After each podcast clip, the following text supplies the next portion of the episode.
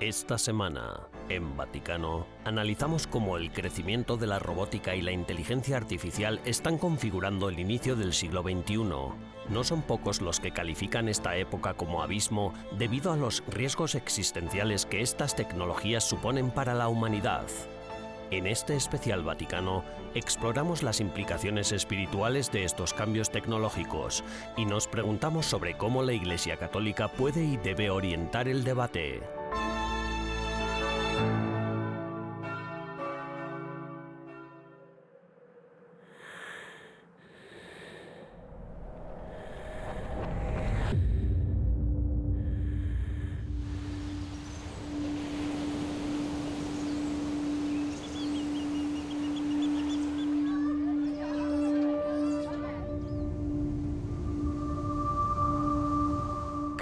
Más artista que los artistas. Trabaja en el espíritu vivo y en la carne viva. En lugar de estatuas, hace hombres. Vincent van Gogh.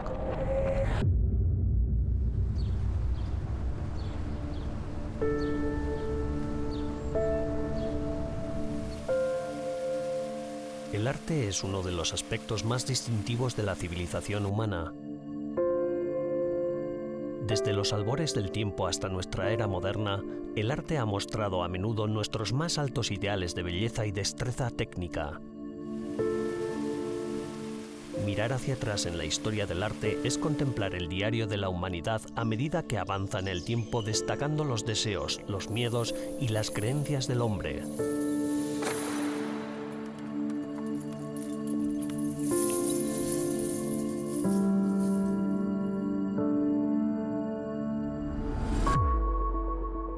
Francisco, cuando el 17 de febrero de este año dijo que la belleza puede tocar en todos lo que es universal, especialmente la sed de Dios, cruzando los límites del lenguaje y la cultura, reflejó este sentimiento sobre el arte y la importancia de la belleza.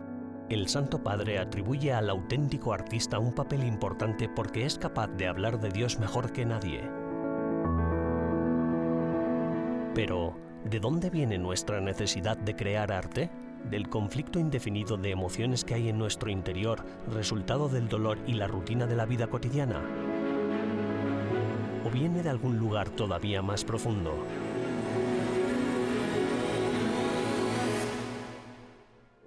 Históricamente vemos que el sufrimiento, la carencia o la limitación son un gran incentivo para que los humanos creen. Y esto me parece que va en contra de una visión puramente materialista y darwiniana de la evolución humana. Un ejemplo muy conmovedor lo encontramos en Van Gogh, que en una de sus cartas expresa su sufrimiento por no poder tener una familia, por no poder tener hijos, y que esto le lleva a generar pensamientos en su lugar. Y justo este hecho le hace formar parte de la familia humana.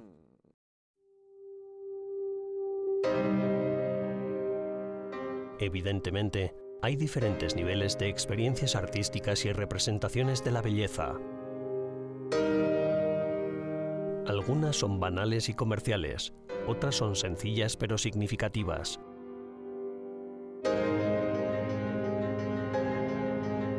Y luego están esas representaciones de la belleza que, al parecer, vemos cada vez menos, pero que siguen llamándonos. Esas obras de arte únicas, poderosas y complejas que parecen confundir a la mente moderna, pero que nos hablan al alma. A veces tenemos que descubrir el significado de cosas que a primera vista son feas, que incluso nos hacen apartar la mirada, mirar hacia otro lado. La referencia a Cristo crucificado me parece aquí lógica. Cristo crucificado no es ciertamente una visión hermosa, agradable. Sin embargo, hay una belleza en el crucifijo que está en un nivel más profundo que lo que pueden percibir los sentidos. Hay una belleza formal, teológica, metafísica. Las ventajas de la ciencia moderna nos facilitan la vida, aunque el coste de esta existencia privilegiada de relativa facilidad es que a veces nos sentimos como engranajes de una máquina, que poco a poco nos va convirtiendo en algo más parecido a una pieza del engranaje que a un ser humano libre. Cabe entonces preguntarse si, como nos estamos volviendo más parecidos a las máquinas, nuestro arte también se está volviendo más parecido a las máquinas. La meccanizzazione è sempre stata un rischio, per così dire, La mecanización del proceso creativo siempre ha sido un riesgo para el arte, precisamente porque la mecanización parecería ser lo contrario de la creatividad. La creatividad es libre y sin trabas, mientras que la mecanización está rígidamente estructurada. El algoritmo no es libre para crear, sino que aprende un proceso aparentemente libre y lo replica.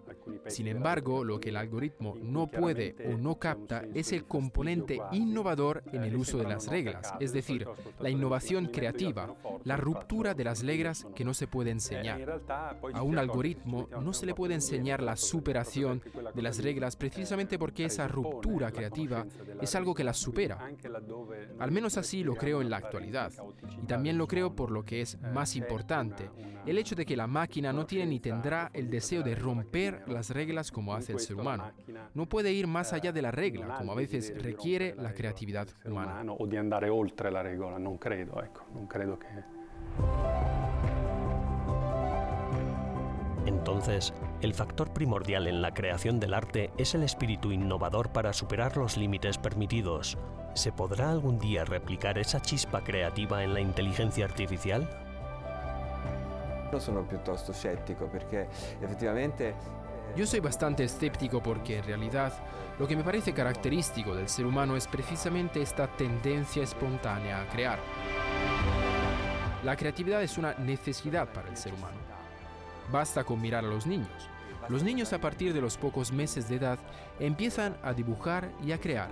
No creo que haya una diferencia esencial entre el niño que se expresa a través de un dibujo y Dios que se expresa creando el universo. Este impulso de crear algo que es independiente de nosotros, que nos hace de alguna manera eternos, es propio del ser humano, creando a imagen y semejanza de Dios. no? Spontaneo, eh, mi sembra eh, proprio tipico dell'essere umano. En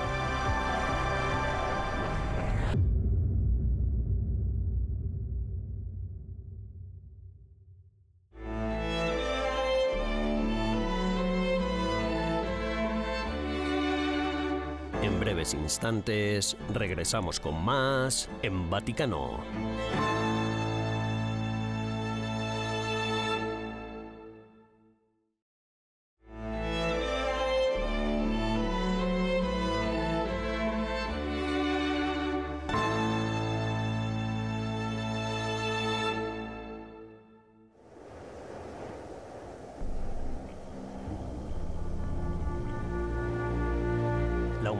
Se encuentra en un momento único.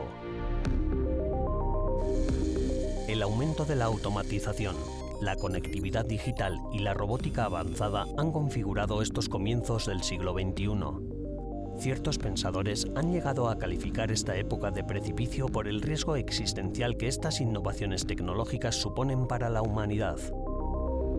Esta cuarta revolución industrial ha provocado cambios sin precedentes para la civilización en el lapso de unos escasos años, no de siglos. La inteligencia artificial ha sido uno de los principales impulsores de esta transformación y con el paso del tiempo seguirá desempeñando un papel cada vez más nuclear.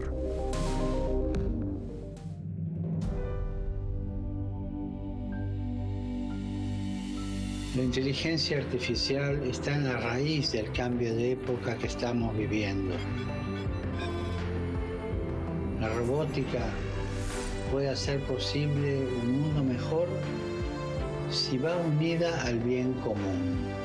Porque si el progreso tecnológico aumenta las desigualdades, no es un progreso real. La opinión dominante en Silicon Valley y en los medios de comunicación es que las cosas, incluidas las máquinas, pueden considerarse inteligentes simplemente en virtud de lo que son capaces de hacer, independientemente de lo que sean en realidad. Así, si un ordenador fuera hipotéticamente capaz de hacer todo lo que puede hacer un cerebro humano, sería considerado consciente. Esto es, por supuesto, diferente de lo que la Iglesia enseña sobre la inteligencia y la condición humana.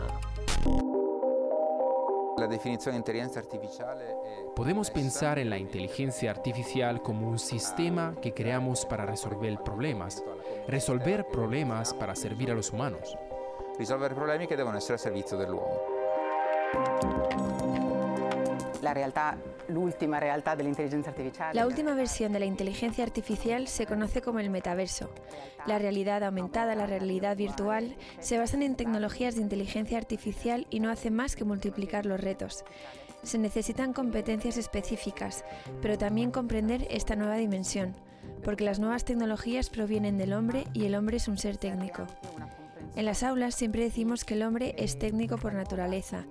La tecnología no es mala, nace tan buena como los seres humanos nacen buenos. La tecnología es nuestra forma de estar en el mundo, de relacionarnos. La inteligencia artificial se convertirá en una parte cotidiana y dominante de nuestras vidas y abrirá nuevas posibilidades. Posibilidades que podemos utilizar para crecer, crecer colectivamente, crecer como personas para habitar este mundo de una forma diferente o mejor. Lo que está claro es que, como ocurrió con las bombas atómicas y otros grandes descubrimientos científicos, las grandes innovaciones tecnológicas pueden servir para el bien y para el mal. Grossi, eh, in, grosse innovazioni tecnologiche possono servire per il bene e per il male.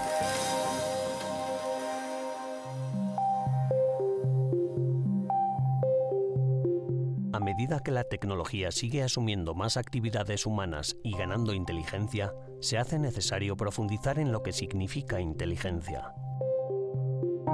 La inteligencia computacional, algo en lo que los ordenadores ya han superado del todo a los humanos, no puede considerarse como el todo de la inteligencia, porque si así la consideráramos, dejaríamos a un lado el ámbito de la inteligencia emocional y otros aspectos de la vida humana como el sacrificio, la lealtad y las relaciones significativas.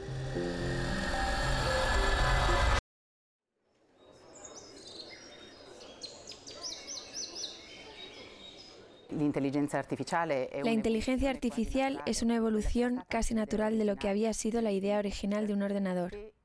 Hace exactamente lo que se intentaba conseguir en su origen, a saber, materializar las capacidades computacionales de nuestro cerebro. El riesgo es que si reducimos la comprensión de nosotros mismos, y este riesgo podría ser también cultural, si reducimos la comprensión de nosotros mismos y de nuestra inteligencia a esta única dimensión que ahora ya hemos podido modelar, entonces es obvio que nos enfrentamos a un temor a las máquinas. Sin embargo, estas mismas máquinas fueron construidas para mejorarnos, para facilitarnos la vida e incluso para sustituirnos en determinadas funciones. Pero la inteligencia humana no es solo una capacidad de cálculo. La inteligencia humana es una realidad mucho más amplia. Es mucho lo que está en juego. El doctor Christoph Koch, en una conferencia sobre la inteligencia artificial organizada por el Vaticano, advirtió que a mediados de siglo la humanidad estará rodeada de agentes autónomos ubicuos, flexibles y altamente inteligentes, y esto afectará profundamente a nuestro futuro, si tenemos alguno. Por ello, la Academia Pontificia para la Vida, junto con Microsoft, IBM y otros, firmaron en 2020 una declaración en la que se pide el uso ético y responsable de la inteligencia artificial. Y lo que es más importante, el Papa Francisco ha invitado a los católicos de todo el mundo a rezar para que la robótica y la inteligencia artificial permanezcan siempre al servicio del ser humano. Unámonos a él.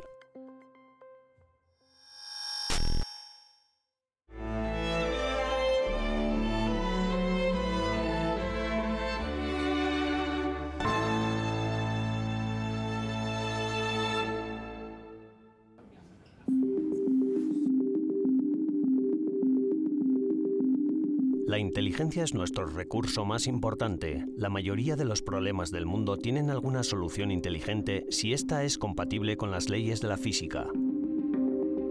Por ello, las principales empresas y naciones están gastando una enorme cantidad de energía y capital en la investigación de la inteligencia artificial con la intención de averiguar cómo maximizar la inteligencia accesible. El temor es que estemos corriendo hacia algo que no comprendemos del todo.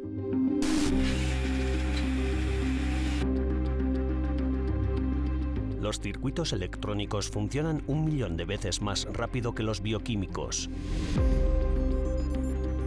Así que, hipotéticamente, una máquina podría pensar un millón de veces más rápido que las mentes que la construyeron. El Papa Francisco nos llama a menudo a utilizar nuestra inteligencia para tomarnos el tiempo de reflexionar y comprender el signo de los tiempos.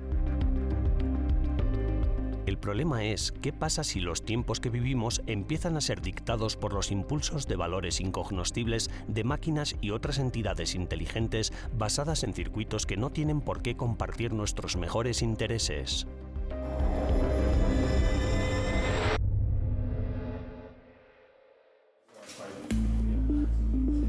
Teniendo en cuenta lo que está en juego, hablamos con el profesor Paolo Soda, del campus biomédico, para saber qué futuro le auguran a nuestra especie los expertos que trabajan en la inteligencia artificial.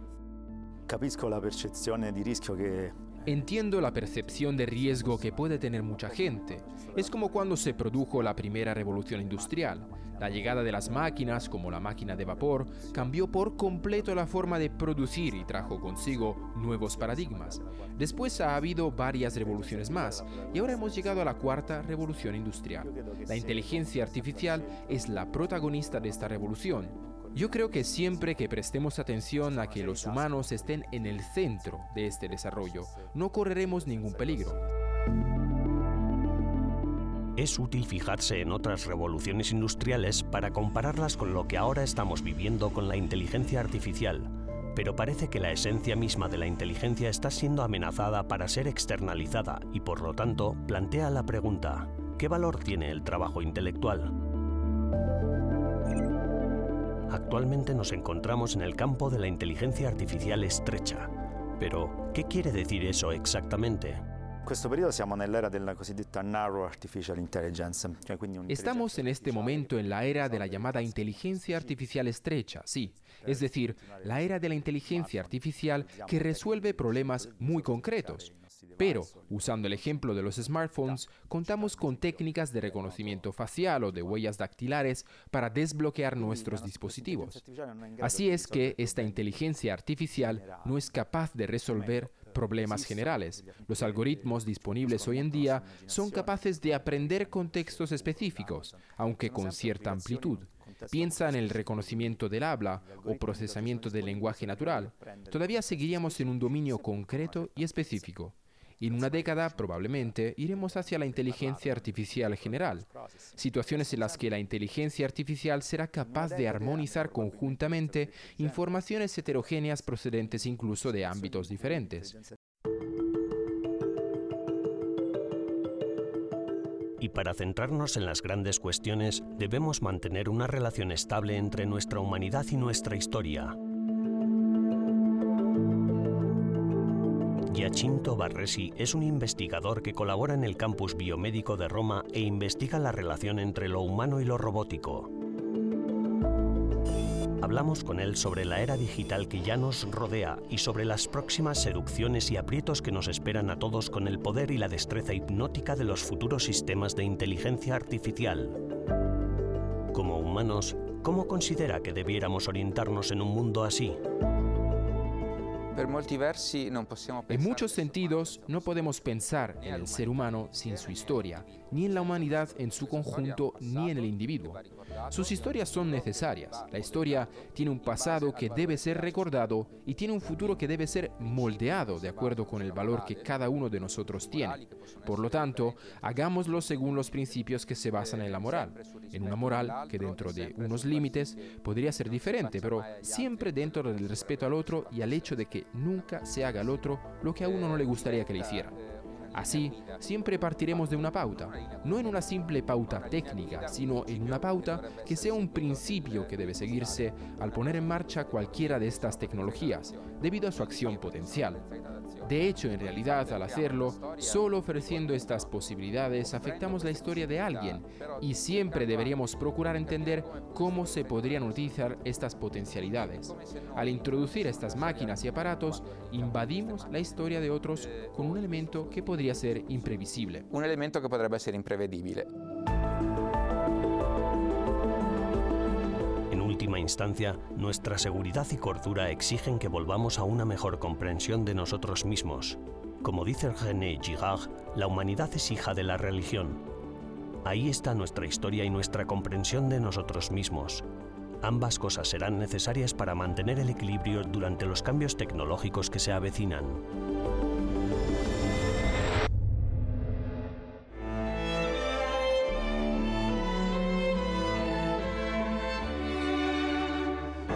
Instantes regresamos con más en Vaticano.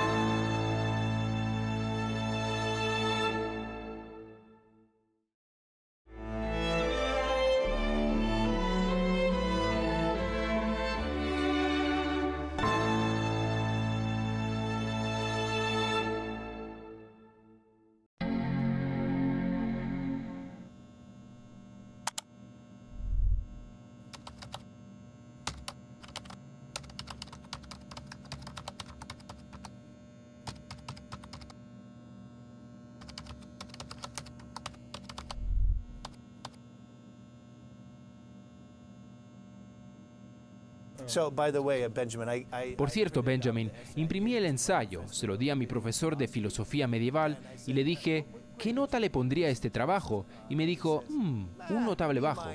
ChatGPT logró sacar un notable bajo para mi profesor de filosofía medieval y entonces le dije, lo ha escrito una IA.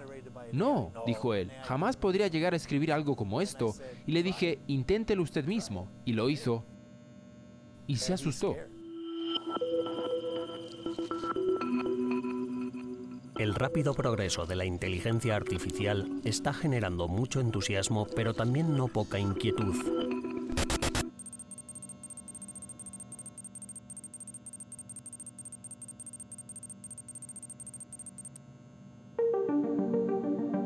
Estas preguntas se plantean en una carta abierta de la ONG Future of Life Institute.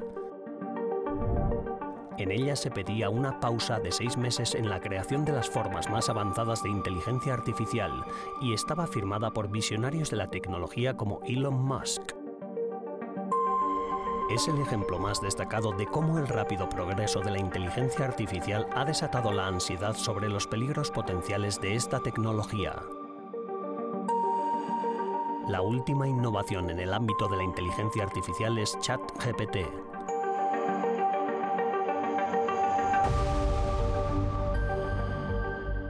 está mostrando capacidades sin precedentes, desde la redacción de ensayos y ficción hasta el diseño de páginas web y la capacidad de programar. Creo que las grandes plataformas están desarrollando estas tecnologías a un ritmo cada vez más rápido.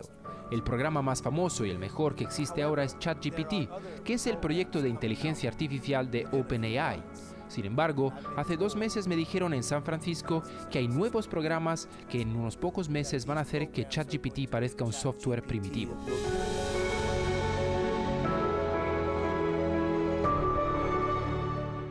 El lenguaje es el sistema operativo de la cultura humana, es nuestro código fuente. Del lenguaje surgen el mito y la ley, el arte y la ciencia, las amistades y las naciones. El nuevo dominio del lenguaje por parte de la inteligencia artificial significa que pronto podrá piratear y manipular el sistema operativo de la civilización.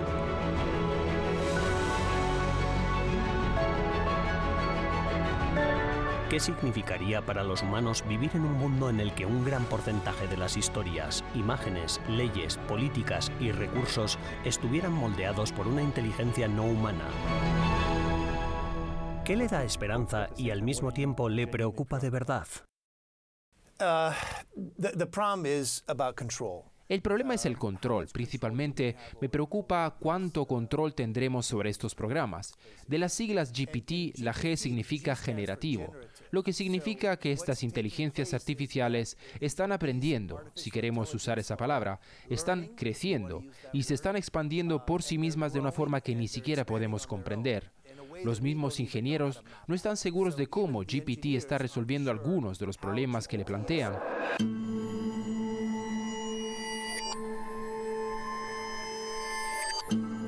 El grado de riesgo existencial que plantea la inteligencia artificial ha sido objeto de acalorados debates. ¿Deberíamos tener miedo a eso? Yo creo que la respuesta es sí y no. Y el mal uso de esta tecnología es una razón de peso para que estemos preocupados. No sé si asustados sea la palabra correcta, pero desde luego preocupados. Esta potente tecnología plantea nuevos riesgos, pero también ofrece extraordinarias oportunidades, y para equilibrar ambas cosas hay que andarse con cuidado. En realidad no es una cuestión de bien y mal, es una cuestión de cómo podemos ayudar a los seres humanos, como el Papa Francisco también ha mencionado, poner al ser humano en el centro de la tecnología. Yo creo que cuando la gente mira al Vaticano, los desarrolladores buscan en el Vaticano una guía moral, una especie de autoridad moral. El Papa es probablemente la autoridad moral número uno en el mundo.